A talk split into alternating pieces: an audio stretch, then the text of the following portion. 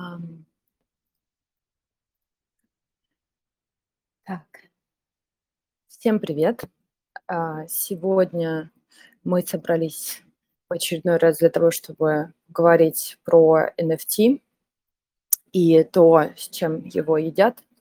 У нас, а, как обычно, в нашей записи будет присутствовать я и Роман, и к нам сегодня подсоединяется Виктор а, Спичка, и мы с вами, в общем, на ближайший час будем заняты а, обсуждением всякого рода а, продуктов, а, которые сопровождают а, NFT.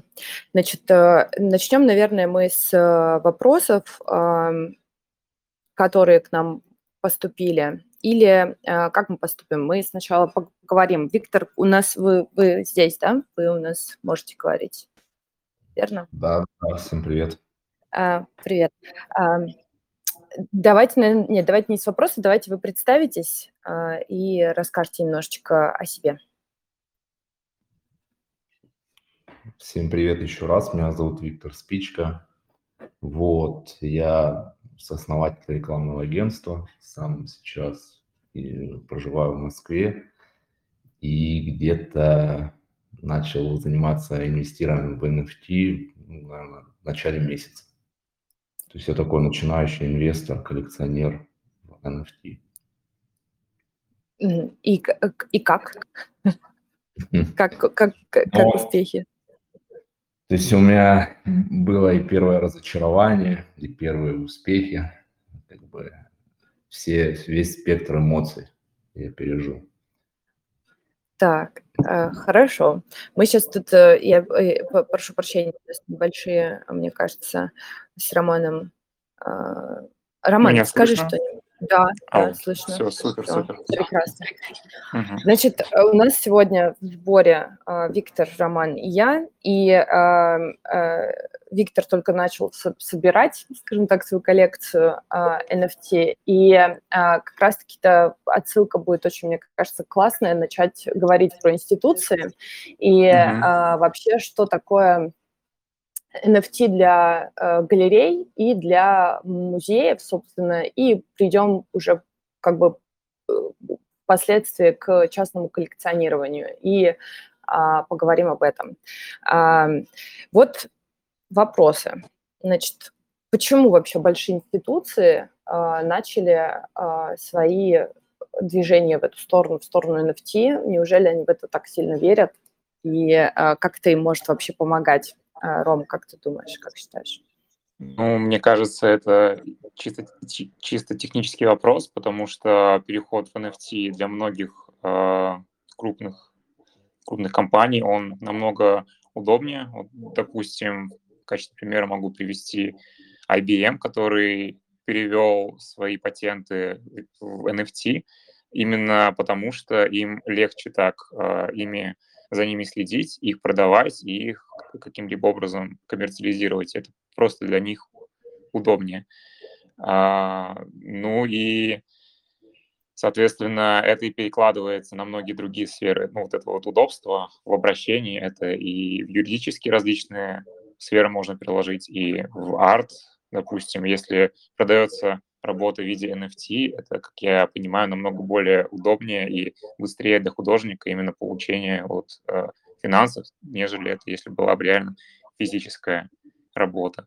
Ну, на мой взгляд, это, во-первых, обусловлено а, удобством, и вот во время хайпа, наверное, это было вот именно из-за того, что это популярная тема именно была, и все хотели что-то как-то в этом поучаствовать. Мне был э, был такой момент, что когда только-только криптовалюта набирала популярность, было куча компаний, которые просто добавляли в свое название фразу блокчейн, либо биткоин, либо, либо приставку крипто, и, и их акции сразу могли взлететь там несколько раз именно после этого.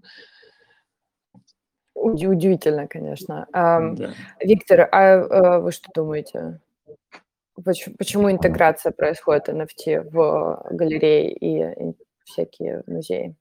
Э, Слушайте, ну я думаю, в России, во всяком случае, это все ради какого-то маркетинга и пиара. просто лишний раз там сделать какую-то статью, что мы якобы модные. Вот у нас есть TikTok, у нас есть Instagram, и вот мы делаем коллекцию в NFT. То есть многие бренды сейчас так делают. Вот я недавно читал, что музей э, для Эрмитаж задумался о том, чтобы там, выпустить свою коллекцию в NFT, но при этом они почему-то делают это все на там, сети Binance, хотя весь основной мир NFT, он на эфире. То есть складывается впечатление, что просто это все необходимо для того, чтобы там написать очередную статью, либо привлечь аудиторию на биржу Binance. То есть такой пиар. Рома, ты как считаешь? Потому что я знаю, что ты, ты, ты очень рад. рад. Э.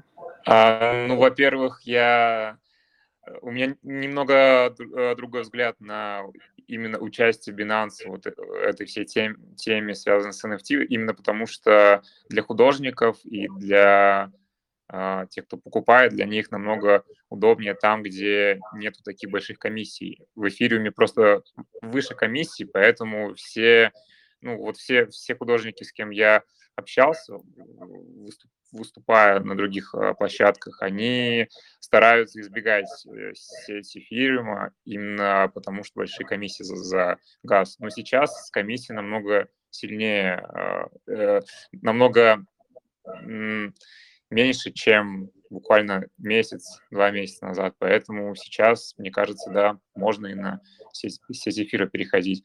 Binance просто он собирает в себе все это, аккумулирует, и там намного удобнее, на мой взгляд, было бы это все э, проворачивать. И, и у Binance очень э, активно офис э, в России развит. Мне кажется, просто вот этот офис в России, который находится, он э, сконнектился с Эрмитажем, вот и все. Угу. Угу. Ну, а почему дешевле? Потому что газ стал дешевле? А у, у них своя сеть, у Binance, у них своя сеть э, э, Smart Chain, и там комиссия намного ниже в сравнении с сетью Ethereum.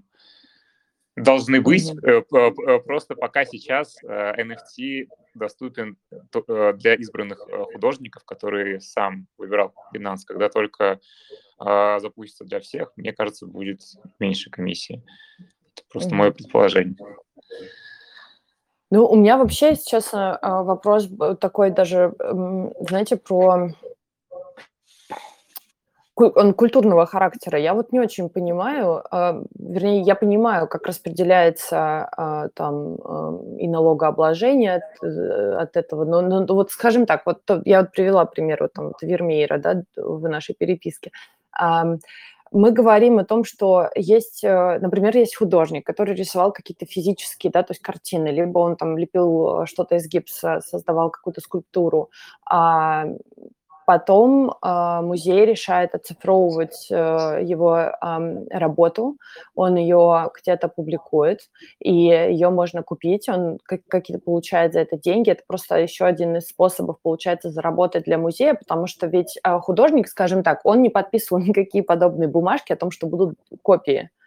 А, часто это пишется, что это там копия и так далее, но они чаще всего гораздо меньше стоят, например. То есть вот ценообразование мне не очень понятно, почему, в принципе, какую-то классическую работу, как того же Яна Вермеера, мы можем с вами встретить а, в продаже в виде NFT. Это вообще, мне кажется, никак, а, ну, в моем личном представлении современного мира не, не вяжется. А как вы считаете?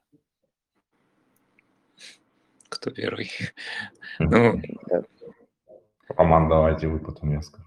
Хорошо, да. Ну, у меня не особо такая длительная будет речь. И мне кажется, просто для Эрмитажа и для музеев это дополнительный, просто дополнительный заработок. И э, думаю, стоит просто принять как факт, что есть вот копии, и которые, и они существует отдельно от физических экземпляров и с художником не согласовано. Если этот художник, либо его лица, которые охраняют его права, э, ну, они занимаются охраной его прав, то они могут позаботиться о том, чтобы эти работы в пространстве NFT были сняты с публикации просто-напросто, и все.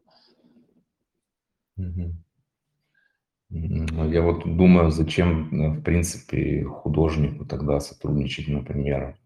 То есть лишняя такая прослойка в виде какого-то еще дополнительного музея, он же может напрямую а, разместить там свои работы и также их продавать. Да, да, да. Ну, как бы сделать свою персональную арт-галерею в NFT, да.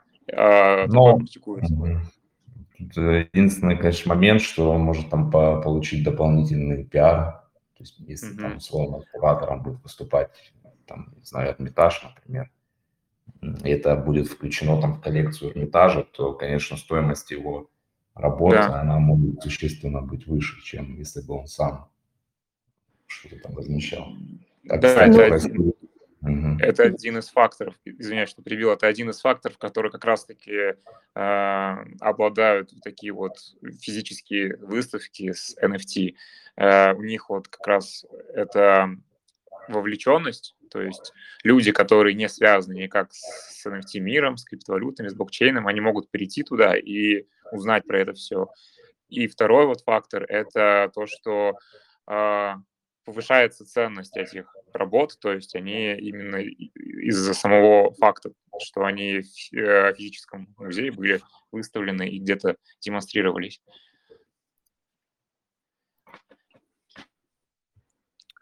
У меня я, больше вопрос по то, что сейчас, э, понятно, мы говорим про современных художников, а что касается художников, которые уже умерли, ну, то есть я понимаю, что они там взлетают в цене, когда есть физическая определенная, да, работа, но, а, опять-таки, для меня это, знаете, равносильно тому, что, ну, немножечко напоминает пока что на данном этапе, я, естественно, поменяю свое мнение еще тысячу раз, мне кажется, в ходе изучения всего этого, ну, для этого и собрались здесь.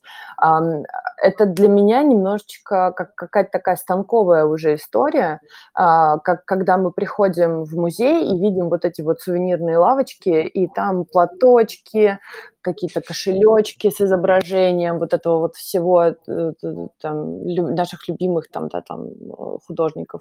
И я к этому всегда относилась как-то, ну, так, скептически, потому что я, например, никогда этого не покупала. Для меня это немножко даже как-то, ну, странно, ну, как какой-то сувенир, ради чего, ради, что это за магнитик, который я там на стену, да, на холодильник, вернее, а, повешу. И вот то же самое, мне кажется, что когда идет оцифровка каких-то очень крутых, уже дорогих а, произведений искусства, потому что это не, эм, как, как, это, как, знаете, как развал вот этого, да, рынок на, на, на полу развалили, и какая-то непонятная копия, подделка. Вот есть такое ощущение. Ну, это лично мое эмоциональное такое мнение, может быть. Да. Мне кажется, да, это так и есть. Ну, по крайней мере, насколько я понял из новости про Эрмитаж, Эрмитаж вот в таком и в таком контексте планирует э, продавать NFT работы, что они будто бы это какая-то, ну, дополнительная статья заработка, и да, действительно, как будто там ларек, продающий э, футболки с этими картинами, только это вот цифровые вот изображения, насколько я понял, я могу ошибаться. И я да, думаю, это обесценивает в какой-то степени картину, на мой взгляд. А, я думаю, тут, знаете, еще вопрос в целом как бы маркетинга и позиционирования всей этой истории, потому что если условный Эрмитаж делает тысячу копий например, какой-то там картины или еще чего-то, то это, конечно, будет ассоциироваться с магнитами на холодильник и с принтами на футболку. Но если, например, Эрмитаж говорит, что ребята, мы сейчас оцифровываем все свои там картины, ну или не все, там какую-то часть, и она будет в единичном экземпляре, и они сделают грамотный пиар этой всей истории, там, в том числе в Америке, на западном рынке то можно вообще неплохо продать, я думаю, эти картины даже среди звезд их купят, я уверен. Да, общем, думаю, целью, это вопрос поддерживания. с целью mm-hmm. поддержать, в общем, как-то, потому что я помню, что мы, там уфицы собрали, да, несколько там, сотен э, тысяч евро на продажах, и это им покрыло вот эти расходы пандемические, которые их затронули. А, у меня такой вот был вопрос. А, мы тут затронули буквально пару минут назад тему частной коллекции. А вот, э, Виктор, как как вы вообще к этому тоже пришли? Почему вы решили это коллекционировать? Почему вы сделали это в виде какой-то вот частной коллекции? То есть вот вот как это работает? Ну, у меня не не прям какая-то там супер крутая коллекция эксклюзивная. Как я к этому Вы ш вы её шарите с кем-то? У вас есть Что еще кто-то? У вас есть еще стейкхолдер какой-то, а, в этой Нет, коллекции? нет, ну, она такая небольшая, маленькая. Я не знаю, насколько она прям какую-то ценность, э, в иску в мире искусства там современного имеет. А, как я к этому пришел? Ну, в целом я, занимаюсь, в принципе, разными видами инвестирования на фондовом рынке, в какие-то стартапы. И когда, условно, был криптовалют бум, когда там биткоин стоил по 60 тысяч долларов, все все думали, блин, вот надо было покупать, пока он был там по 5 тысяч. Все грустили, как как всегда. Потом он радостно рухнул там до 30. И я, в принципе, а я как бы в криптовалюту, в принципе, не инвестировал, не не занимался изучением этого вопроса. И, наверно, первый такой шаг к NFT был в том, что я начал, ну, я вник в крипторынок и начал, в принципе, инвестировать в криптовалюту. То есть собрал какой-то там диверсифицированный портфель и инвестировал. Далее, а, я наткнулся на несколько новостей, что якобы там, по-моему, продали CryptoPunk за там десятки миллионов долларов. Я зашел на OpenSea сначала, посмотрел, вообще ничего не понял и вышел, просто закрыл. Думаю, ну, странная какая-то история. Вот. А потом я все-таки, не знаю почему, но решил разобраться в этой истории, потратил несколько ночей бессонных и изучил, как это работает, какие есть площадки. Первая, где я зарегистрировался, была площадка Rarible. Вот, Rarible, э, площадка, где, наверно, большую часть занимает, м, какие-то частные всякие моушн-дизайнеры, артисты, просто графические дизайнеры. И первые там, наверно, 10 каких-то предметов я просто ночью накупил там. Но это оказался, конечно, не ликвид, просто я на эмоциях, там, не знаю, 1000 долларов там оставил. Купил себе прикольных, веселых штук, которые у меня до сих пор, там в моей коллекции в этой лежат. Вот, Они выросли на в цене? Я щас, э, сразу быстро вопрос задам. Или упали? Что с ними сейчас? Тяж тяжел так тяжело сказать, выросли они или нет в цене. Продал ли я что-то дороже? Да, продал. То есть Мгм. что-то не продал, что-то до сих пор, а, у меня также в моей коллекции. И я не знаю, может быть, я это и не продам, просто похороню или оставлю там себе на память. Но, кстати, я продавал какие-то вообще супер неликвид, когда думал, ну, это точно у меня все, это я просто сжег деньги, ну, думаю, ладно. И потом а, обычно все торги там ночью происходят, ну, э, по московскому времени. И утром, когда просыпаюсь, смотрю, у меня там купили вообще самый неликвид, который я покупал. И это была первая моя продажа. И тут я, в принципе, так это поверил, что все возможно. Мгм. Ну, далее уже более успешно строил свою стратегию торговую. Вот, как-то так это и как я начал начал. А, э, вопрос, э, что как что это во вот я я понимаю, что было непонятно, и от этого стало интересно. Ну, в целом, а, было непонятно, стало интересно, и также я смотрел, ам, наверно, на объем рынка, э, за сколько продают те или иные предметы, NFT. И я вообще в таком в ужасе был. То есть я до я до конца, наверно, даже не верил, что это кто-то покупает и за такие деньги. Есть Пока сам не десятки тысяч попробовал. десятки тысяч долларов, да, я вообще в шоке. А как понять, И что это ликвидно, что это не ликвидно? Э, как какой анализ как вы этот рынок анали проанализировали для себя, что это выгодно может быть вообще? Тут, э, наверное, надо смотреть каждую коллекцию. Вообще есть как бы такие большие сегменты рынка. То есть есть э, сегмент именно современного искусства в NFT. То есть это когда какой-то там художник, вот он оцифровывает свои э, картины и делает NFT токен.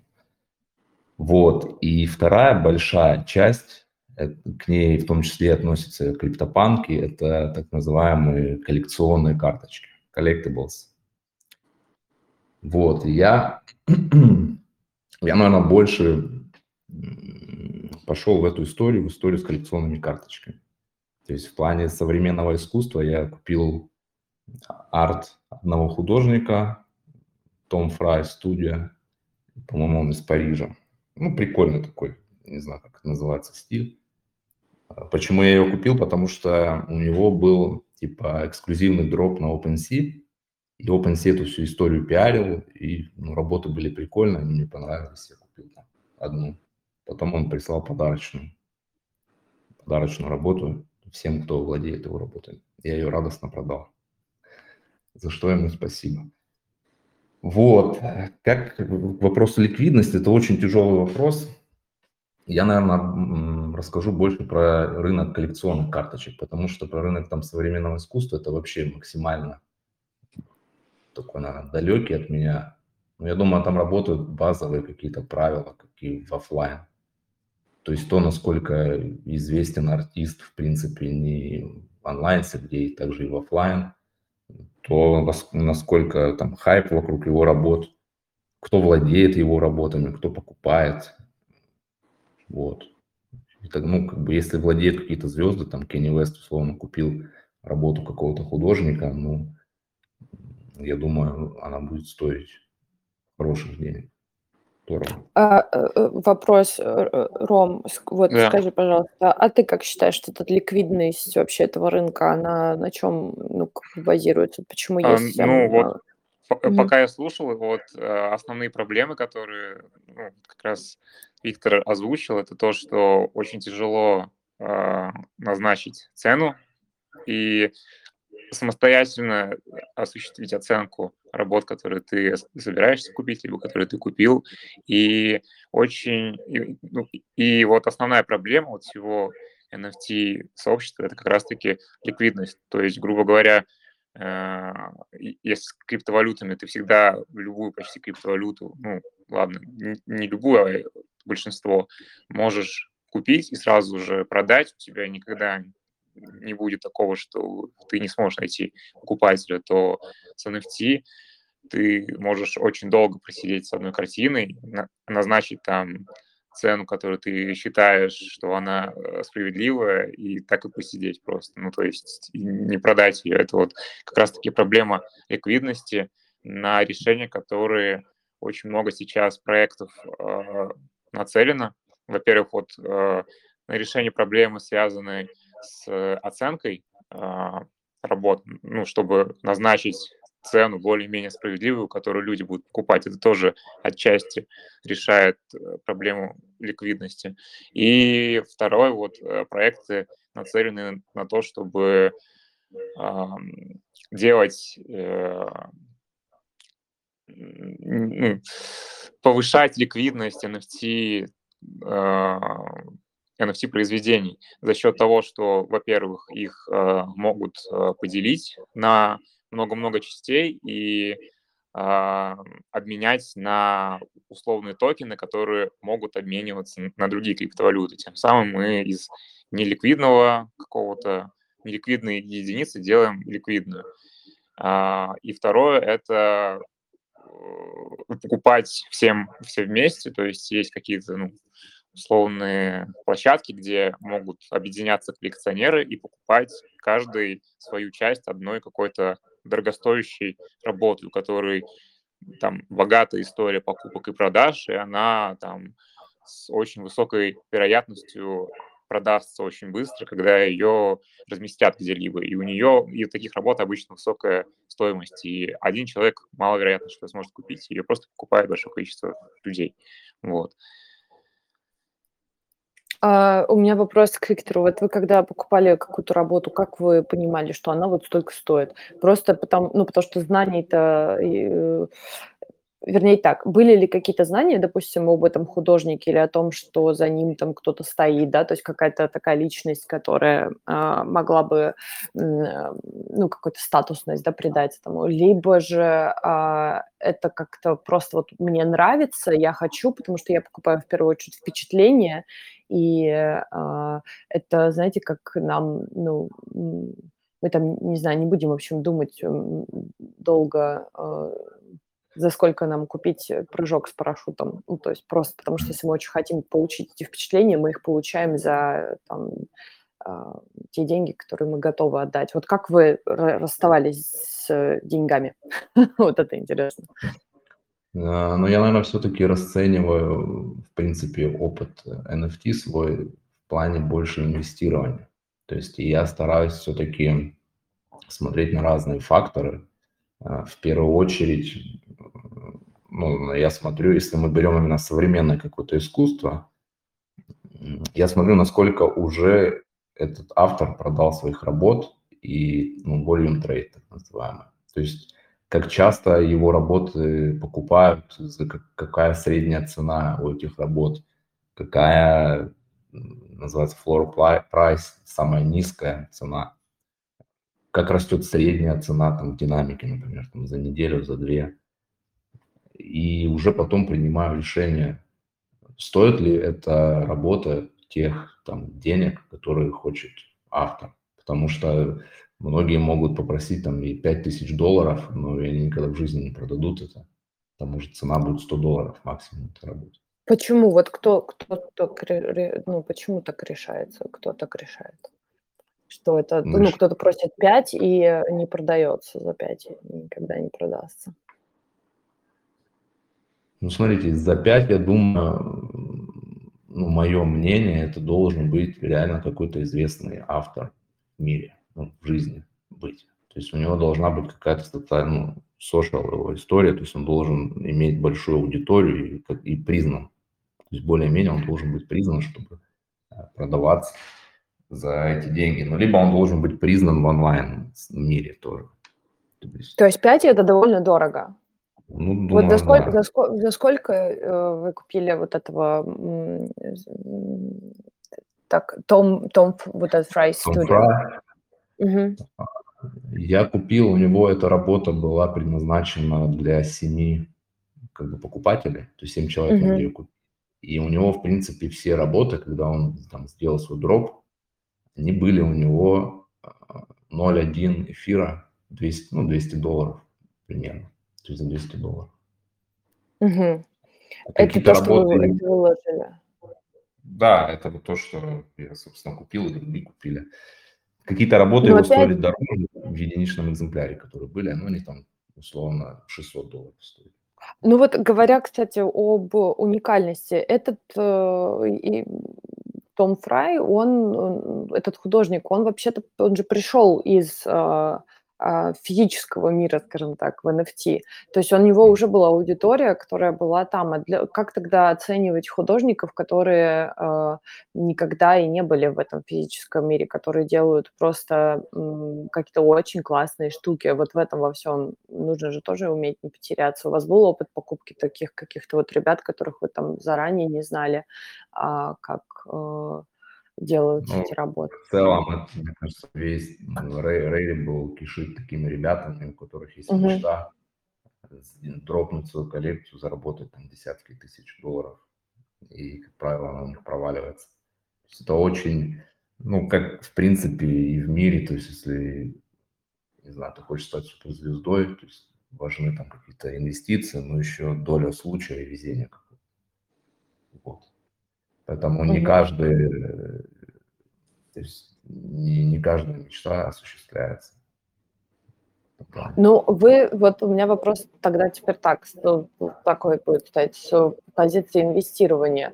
А причем как бы к, к обоим к вам, там, и к Роме, и к Виктору. Вот, вот вы а, Верите ли вы вот, вот в эту вот всю историю, что это может потом, в дальнейшем, что, что это такое? Это инвестиция короткая, это инвестиция длинная, это вот как я положил там, не знаю, деньги в Betterment, все, и сижу, мне это верифицированный, а, э, капает процент, а, и я в этом ничего не принимаю участие. Здесь нужно постоянно следить за этим, нужно следить за своими художниками, нужно их там как-то тоже, а, скажем так, причесывать, я не знаю, следить, чтобы они там в какие-нибудь истории не не вляпались, чтобы потом... Это же все будет в итоге. Будет потом история, как какой-то первый NFT-художник, который а, захарасил кого-нибудь, например.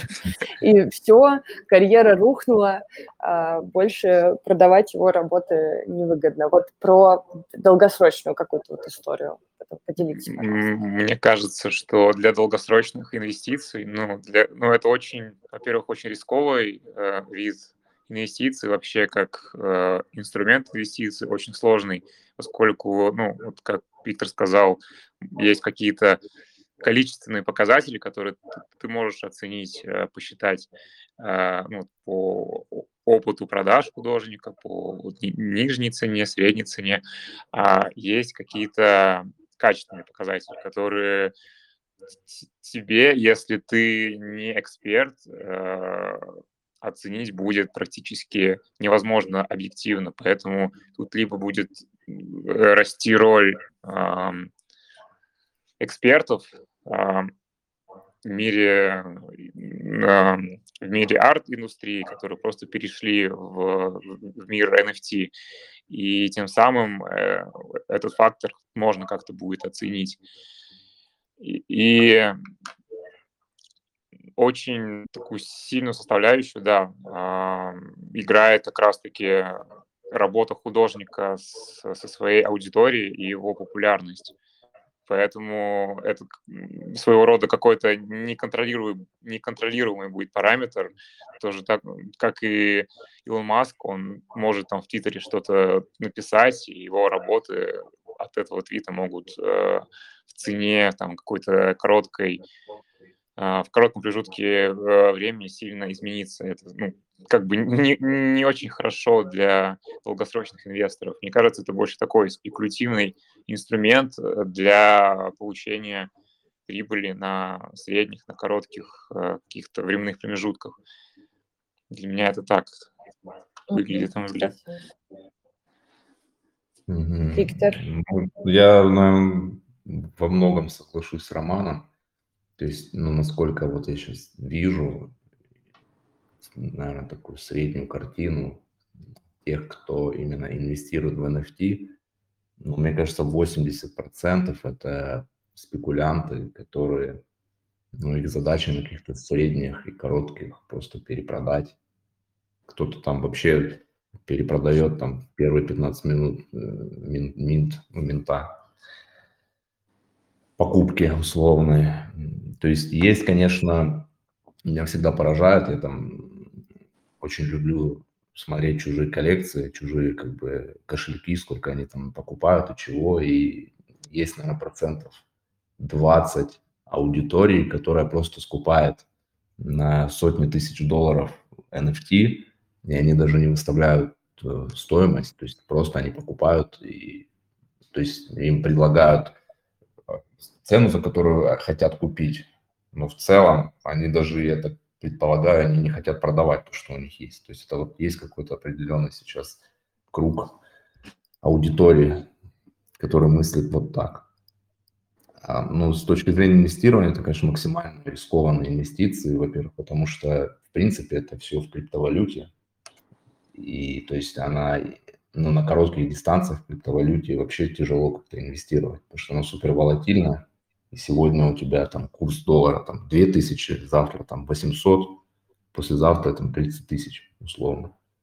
И то есть это ну, не основные инвестиции должны быть в крипту и в NFT, мне кажется. Ну и плюс сами инвестиции в NFT это вообще максимально рискованная история, потому что ты можешь просто похоронить деньги и все, закопать. Ну, в таком случае нужно либо хорошо в этом во всем, ну, единственный выход, либо во всем этом разбираться хорошо и понимать, что ты делаешь, либо уметь, э, да. ну, как бы расставаться и говорить э, пока. Либо обращаться к экспертам, которые, я уверен, сейчас это будет очень популярно. То есть ты просто...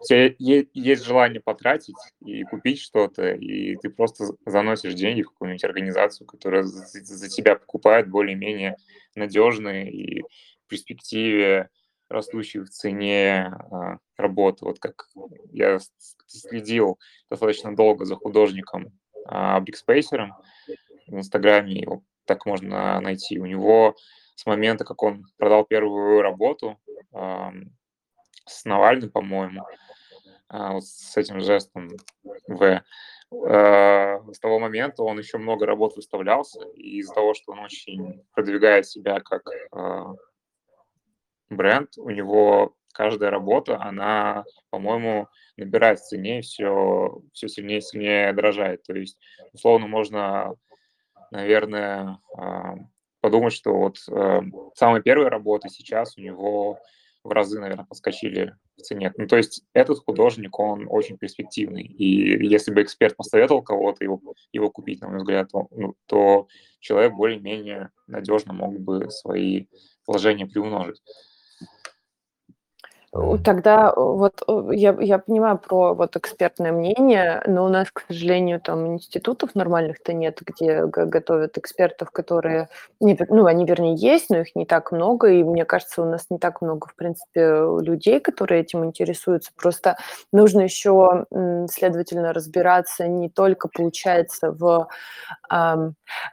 даже не так, я бы просто сейчас, простите, я как бы в процессе думаю. И я так полагаю, что получается, что нужно к этому подходить тоже с точки зрения какого-то маркетинга, потому что, например, если я подхожу к выбору художника а, с идеей того, что я знаю, какой у него бэкграунд, где он учился, где он выставлялся, а, там например, как это галерея, либо это большая крупная институция, там какой-то музей, или это биеннале, ну там и прочее, прочее. Кто о нем писал, кто у него были там учителя, из, из этого складывается, естественно, его а, вот этот послужной список и ценообразование, собственно, делается. То а, в NFT, если мы это переложим на классический мир, то, что, в принципе, сейчас все пытаются наложить на самом деле, а, вот этого экспертизы такой не то, что даже нет, а ею вот какой-то худож... вот этой вот художественной составляющей получается не обязательно быть, нужно просто uh-huh. понимать, на какой рынок ты приходишь. То есть ты, допустим, там этот художник, он у него же может и не быть ни образования, никаких ни регалий,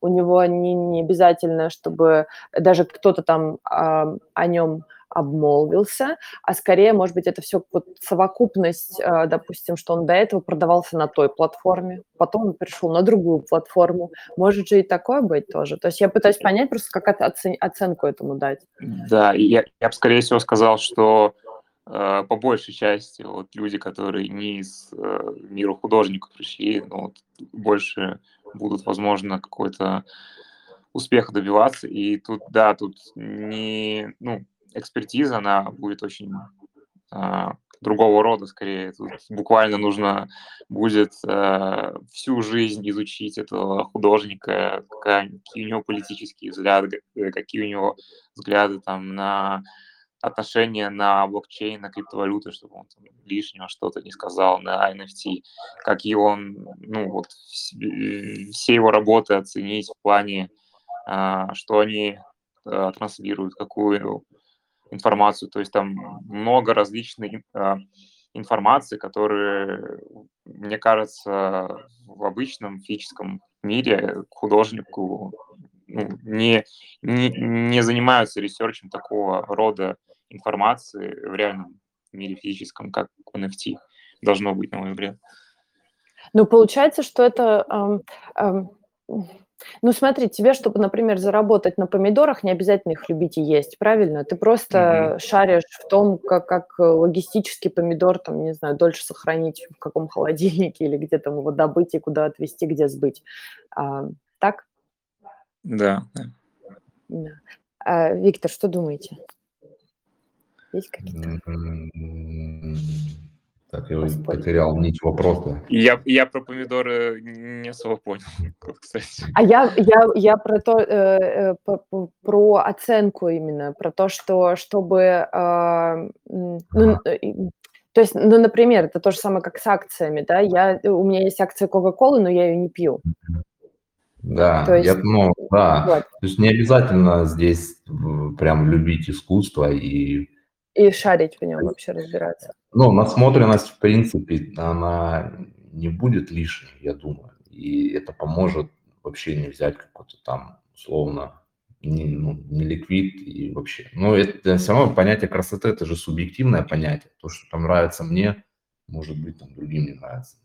И Но так. это так же, и с, так же и с успехом получается. Вот. а, И есть все равно, наверное, то есть если мы говорим об искусстве, не о коллекционных карточках, все равно, я думаю, тут надо смотреть больше на коллаборации именно с площадками, то есть то, насколько на каких-то площадках, например, OpenSea, где именно выстав... будет продаваться этот художник, насколько сама площадка заинтересована в том, чтобы его продвигать. Потому что цель площадки – зарабатывать с продаж, то есть с коми- комиссии. И я думаю, они не будут там какие-то official коллаборации делать то, чему, ну, что неинтересно никому в принципе. И второе, это насколько все равно есть уже в NFT свои инфлюенсеры, их там 100, 100 человек в Твиттере, но тем не менее они могут своими твитами запампить, там, поднять стоимость и надуть любую вообще коллекцию. И не всегда даже, то есть продажи каких-то там коллекционных э, изданий не всегда у меня уже в голове укладывается, откуда берется стоимость. Иногда просто ее купили там 10 человек, и они договорились, что вот мы теперь продаем не дешевле такого-то прайса.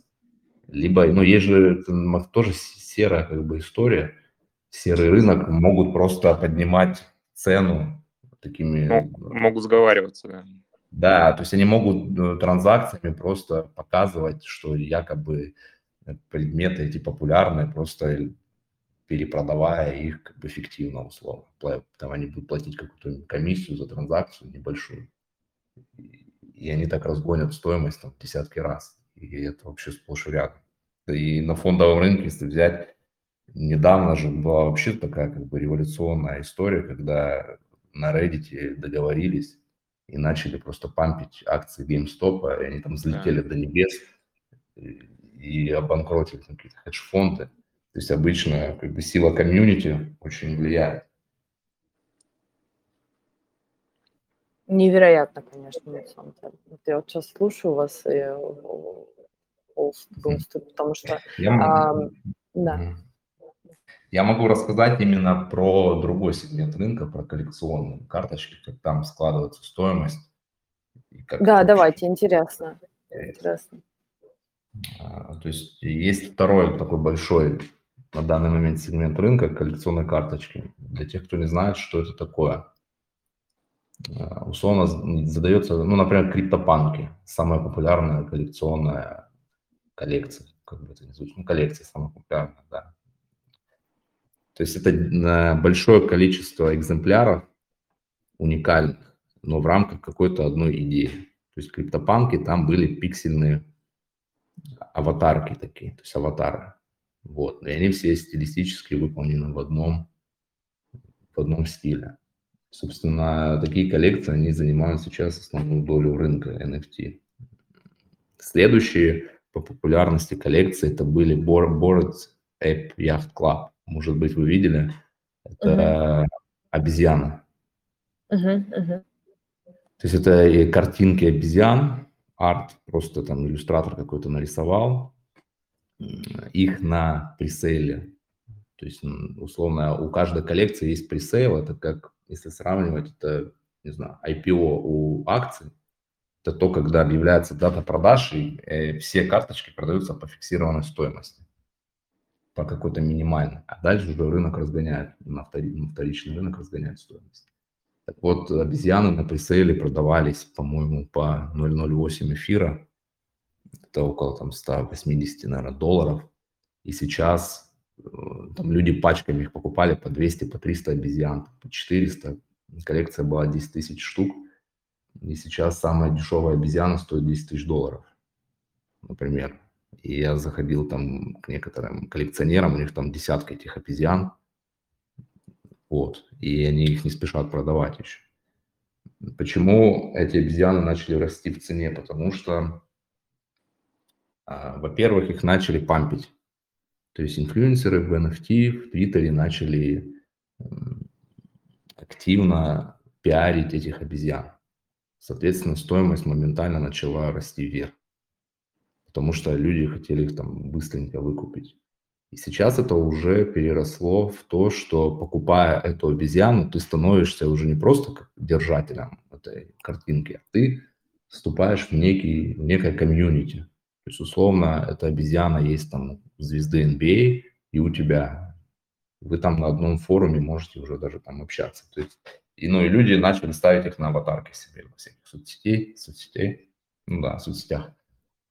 То есть это такой один из способов показать, что ты богатый человек. Когда ты ставишь на аватарку себе обезьяну, значит, ну, те, кто в теме, они знают, ну, ты там за нее выложил там, 5-10 тысяч долларов, короче. Угу. Вот. Собственно, вот так. Как складывается стоимость там? ну, в неделю, наверное, выпускается 3-4 проекта таких больших. Они там, подогревают интерес к, к этим коллекциям. И чаще всего устанавливают какую-то среднюю стоимость. Сейчас она принята там в районе там, 0,06 эфира. Ну, говорит, 150 долларов за одну штуку. То есть вот такая коллекция 10 тысяч экземпляров, какой-то аватарный проект, и уже люди выкупают объем то есть кто-то, они могут там 500 купить, тысячу, не знаю, 2000, могут 2-3 купить. И после того, как они покупают этот объем, дальше уже в рамках этой коллекции есть наиболее редкие карточки. А дело в том, что вот эта обезьяна, да, если на нее посмотреть, она это не просто обезьяна. Обезьяна состоит из каких-то частей отрисованных. Например, у обезьяны есть мех, у обезьяны есть улыбка, я не знаю, шляпа, очки и так далее. И вот уже стоимость складывается из того, насколько редкие части элементов, из которых отрисована обезьяна, насколько они редкие. Например, обезьяна с обычным мехом, там коричневым, их там 8 тысяч карточек, а золотая обезьяна, их там две, две карточки всего есть рейтинг такой редкости, и уже исходя из этого складывается стоимость. То есть обезьяна золотая будет стоить ну, 100 тысяч долларов. По-моему, вот недавно продали за 120 тысяч долларов обезьяну, самую дорогую. Это как какой-то дроп, как вы, вы, я прошу прощения, перебью, я просто надеюсь, что нас все понимают и будут понимать. Э, это как э, World of Warcraft, э, там, или какие-то такие игры, где дропается что-то супер-супер редкое с какого-нибудь босса. Вот что, что-то мне такое это напомнило. Именно на, на редкость карточки самой. Да, да, да, да, да. Она, да, то есть люди, они не, не, не знают, то есть это такой эффект казино есть, присутствует. Угу. То есть азарт. Ты, каждому может выпасть эта карточка. Ну, там, например, редких может там, 20 штук быть на, всю, на все 10 тысяч коллекцию. И вот 20 там людям или одному может случайно выпасть. И у нас есть там э, комьюнити русскоязычное. Все комьюнити в Discord общается. И у нас там 20 человек русскоязычных. И вот буквально пару дней назад был дроп козлов. То есть это аватарки козлов, рисованные козлы. 10 тысяч штук их. И вот одному там товарищу выпал золотой козел. Ну, смотрите, он его купил за 200 долларов на пресейле и через полчаса он его продал уже за 4000 долларов сразу. То есть вот повезло человеку. Ну, его, конечно, все обрадовались. Но ты как бы этот пак покупаешь, ты, ты, ты не знаешь, что там будет? Ну, ты знаешь, что у тебя будет козел, а насколько он уникальный. То есть, в принципе, э, у каждого проекта есть еще roadmap. Это то, что обещает проект. То есть они, как правило, чем-то там подкреплены. Например, про один проект может говорить, ну, что условно, если мы продаем там 50% этих козлов, мы там выпускаем свою, там, не знаю, валюту. Или если мы продаем там 100%, мы, не знаю, половина доходов рандомно кидаем на кошельки держателям, там, как выигрыш какой-то случайно, give, giveaway. Либо может быть социальный какой-то Ну, условно, а, были собаки, кто был Beach Club, и там при полном солдауте они обязались, что они, по-моему, там 40 тысяч долларов отправят в какой-то фонд в Лондоне, в собачий там, помогут собакам каким-то. Вот. А так, да, карточка может случайно выпасть. То есть тебе может выпасть менее редкая карточка, но э, коллекция может вырасти. Например, ты ее купил за 150 долларов, а она настолько крутая, и вокруг нее хайп и в Твиттере, и в Дискорд, и в офлайне тоже может быть. И нижняя цена продажи уже может в три раза дороже быть. То есть ты за 600, например, дешевле 600 ты не купишь. Как обезьяны, их же покупали там по 150 долларов, сейчас дешевле 10 тысяч долларов ты не купишь себе обезьяну. Самую последнюю даже по рейтингу. Поэтому, а какие-то коллекции там обесцениваются, например, падают в цене. То есть ты купил ее за 200 долларов, проходит три дня, она самая дешевая стоит там уже 50 долларов. Ну, ты просто а... либо ждешь, надеешься, либо продаешь, фиксируешь убытки. Но здесь я правильно понимаю, что это больше такая какая-то игр, игровая история, то есть она вам больше нравится э, как э, человеку, который э, акциями на бирже торгует. Поэтому это более как-то пон- понятно, что ли, и э, интересно она такая более, ну, movable, да, то есть движимая, потому что, э, допустим, можно же купить какую-то просто работу, которая не, не в коллекции, не в карточках, и все, собственно, и больше Мне я кажется, не это, это интереснее, потому что там есть э, элемент геймификации, то есть вот эта вот вероятность того, что тебе выпадет. Это вот такой, ну, тоже своего рода игра, и там элемент удачи на стороне того, кто покупает это все. Ну да, и удачи, и комьюнити. Мгм. И ну, кому-то, например, есть там, я не знаю, фем-проекты, они там что-то там помогают там кому-то ре- в реальной жизни. Там. То есть сейчас а, недавно был Fem Lady Squad про девушек. То есть вот они там почти 50% дохода там по разным фондам там помощи домашнего насилия, ну, такой всей истории. То есть и люди, возможно, покупают, чтобы помочь то есть они потом отчитываются, скидывают там эти скриншоты. Ну, это понятно, все на, на веру воспринимается, но тем не менее. Ну, то есть никакого договора при этом нет, здесь просто идет, э, как это, в общем, джентльменское соглашение, что я обещаю выполнить. Ну, как правило, да, в 98%. То есть просто они обещают ну, тогда это вообще никак не связано с искусством. Ну, то есть я здесь вообще этого не вижу. Ну, нарисовали там 100 козлов, э, продали одного золотого. Ну, да, это, здесь... это больше такая развлекательная сфера. Но а, вот смотрите, вот взять криптопанка, их можно называть уже искусством или нет? Ну, выглядят они стиляжно. То есть тут как-то здесь можно э, отталкиваться от того, насколько есть ну, идея, концепция и э, что хотел сказать там художник этим. А Вообще, мне кажется, криптопанки как раз, извини, привил, а, да. криптопанки как раз такие они, ну, их нельзя оценивать как элемент искусства, они вот реально тоже, вот как эти карточки, это тоже элемент исключительно для коллекционирования, потому что они очень жестко связаны с комьюнити, и они котируются, и цена их очень жестко связана с комьюнити, которая знает историю этих криптопанков. И именно, именно поэтому она пропампилась так сильно. И та же самая история с карточками.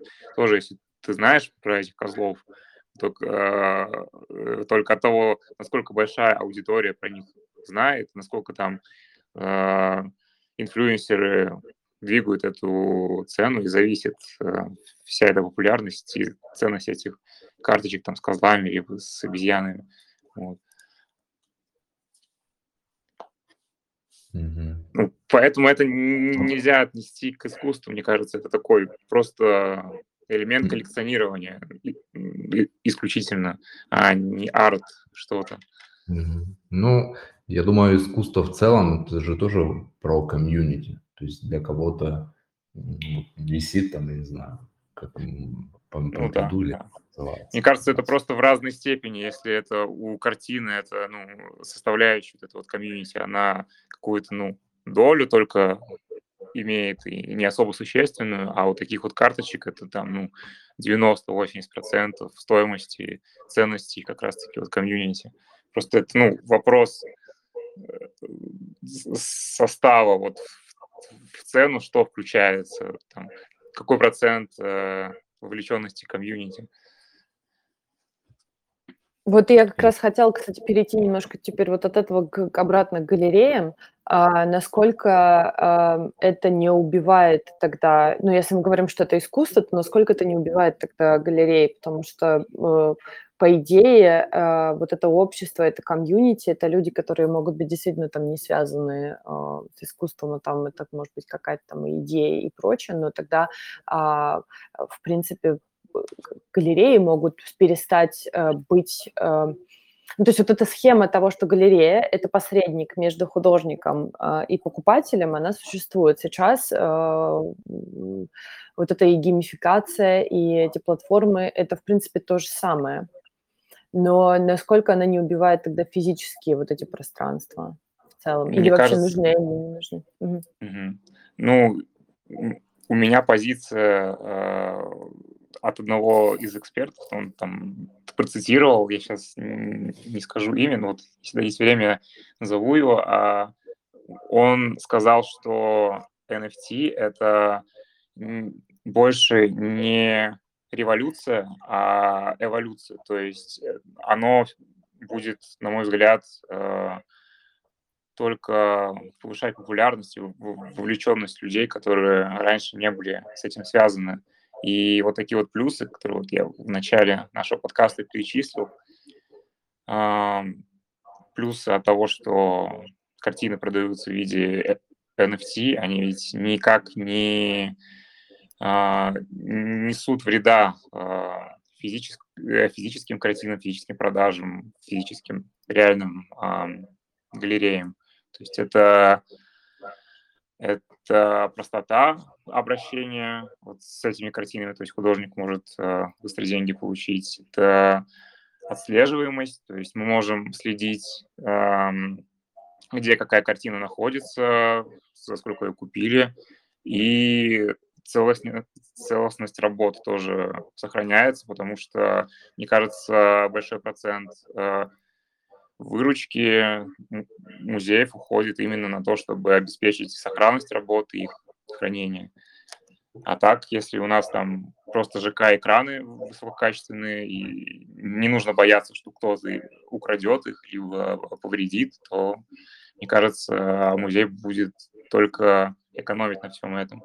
Ну, то есть для меня это больше такой вот э, действительно эволюция э, искусства и вот э, физических галерей. Я думаю, мое мнение такое, что условно кому-то нравится ходить в театр и смотреть там спектакли какие-то, а кому-то нравится смотреть кинофильмы. То есть и то, и то имеет место быть, и оно не заменит друг друга. Вот, потому что все равно, когда ты там покуп... ну, я, конечно, не покупал картины в офлайне.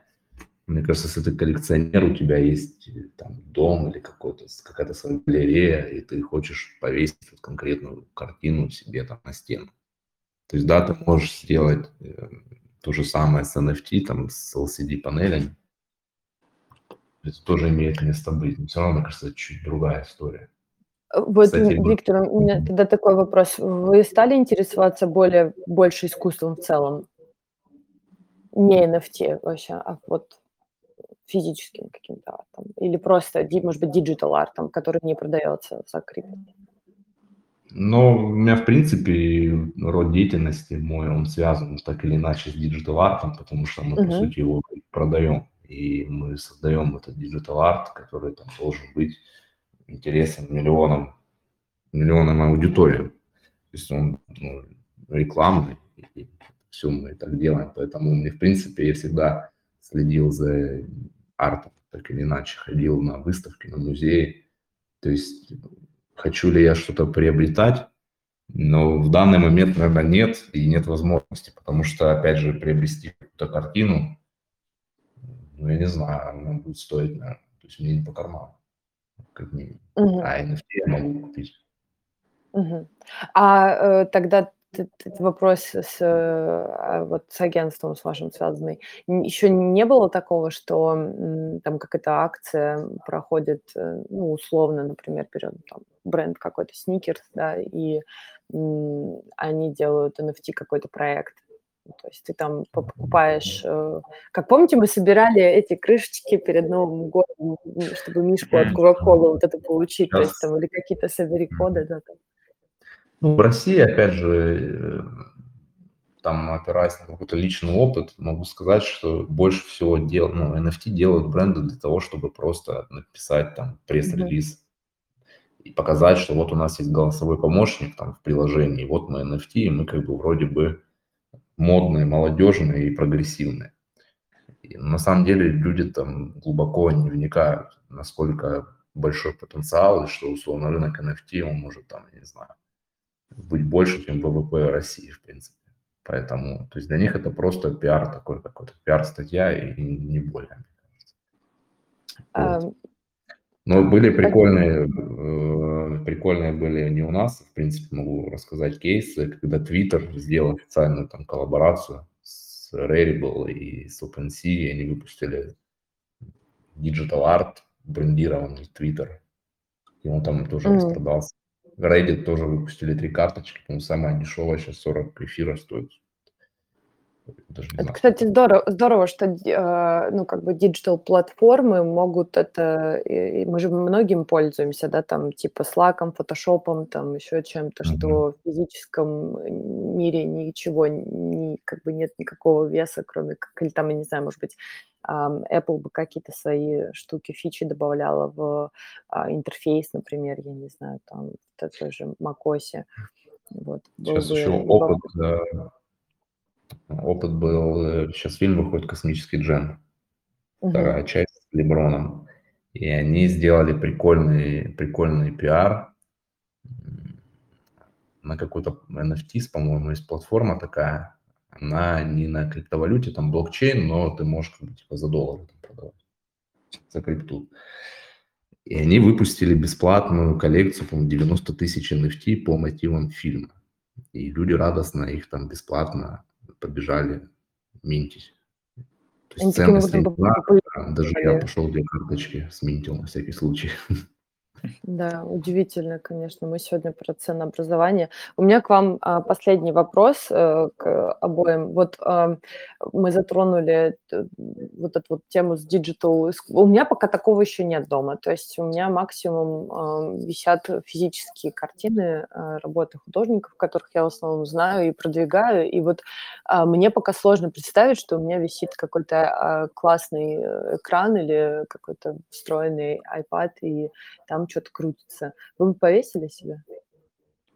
М, я я даже, а, планирую в ближайшем времени собрать себе просто из пикселей такой вот а-ля, а, медиаэкран и повесить в интерьер.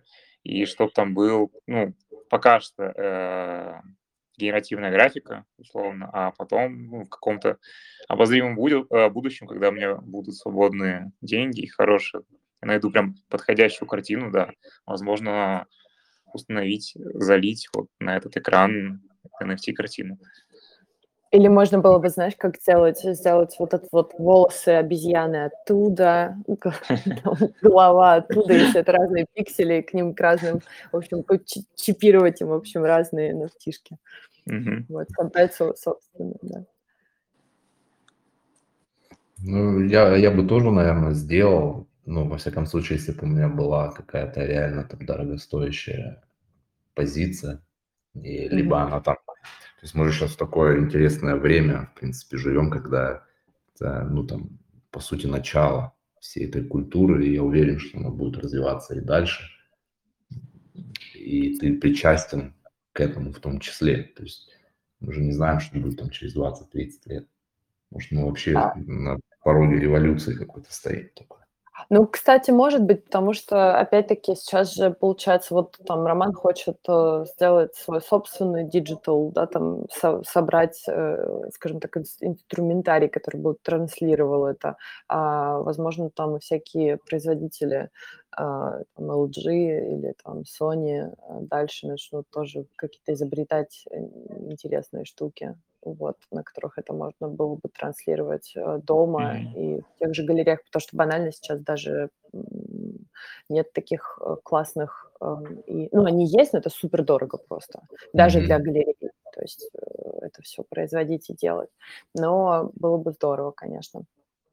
Вот. Я знаю, А, есть про интерьер, есть коллекция, тоже она популярная, ну, где-то на третьем месте, от создателей криптопанков Larva Labs. Мебит называется. Там такие воксельные в стиле Майнкрафт фигуры персонажа. И многие звезды тоже владеют этими NFT. И они делают, они печатают их на 3D принтере большие и ставят у себя дома, как такой арт вполне. То есть они знают, что они владеют ими в цифровом, и его переносят реально в интерьер. вот такие, здорово. такие истории могут быть. Ну, э, знаете, мне вспоминается, что все это было как-то далеко и непонятно, а сейчас вот эти, может быть, скоро будут и ку- скульптуры голографические, ведь верно? Ну, это так, я уже к фантазии. Ну Но мне очень, да, мне, мне очень понравилась, кстати, идея Виктора это сделать э, свою коллекцию отдельно, создав для нее там, ну, Инстаграм-аккаунт, потому что ам, это популяризирует, во-первых, NFT, а, во-вторых, э, ну, задает больше вопросов, больше ответов мы будем получать. А, вот. Я хотела бы завершать уже, потому что в рамках часа мы решили все это про- проводить и делать, э, чтобы всем было комфортно слушать. А, Вот. Вам есть что еще напоследок сказать? То, что было очень интересно, и мне кажется, нас можно не, Да, да, не да. останавливать. Ну, я только хочу поблагодарить Виктора и Иру тебя, Да, что и вам спасибо, так, да. да, круто Вот. получилось. Мгм. Да, я тоже хочу поблагодарить. Спасибо, что пригласили. Я думаю, да, мы стоим в начале какого-то великого пути, и будет интересно, как все будет складываться, и что будет через 20-30 лет. Очень Мгм. интересно. И круто, что мы Будем, живем в это время, когда это все начинается. это правда. Будем следить, и, а, Виктор, приходите еще в гости. Желаю вам успешных продаж коллекции или там приобретения чего-то нового и классного, и най- найти своего крутого золотого козла, самого редкого. Спасибо. Всем спасибо, счастливо. Всем спасибо. Пока-пока. Пока-пока.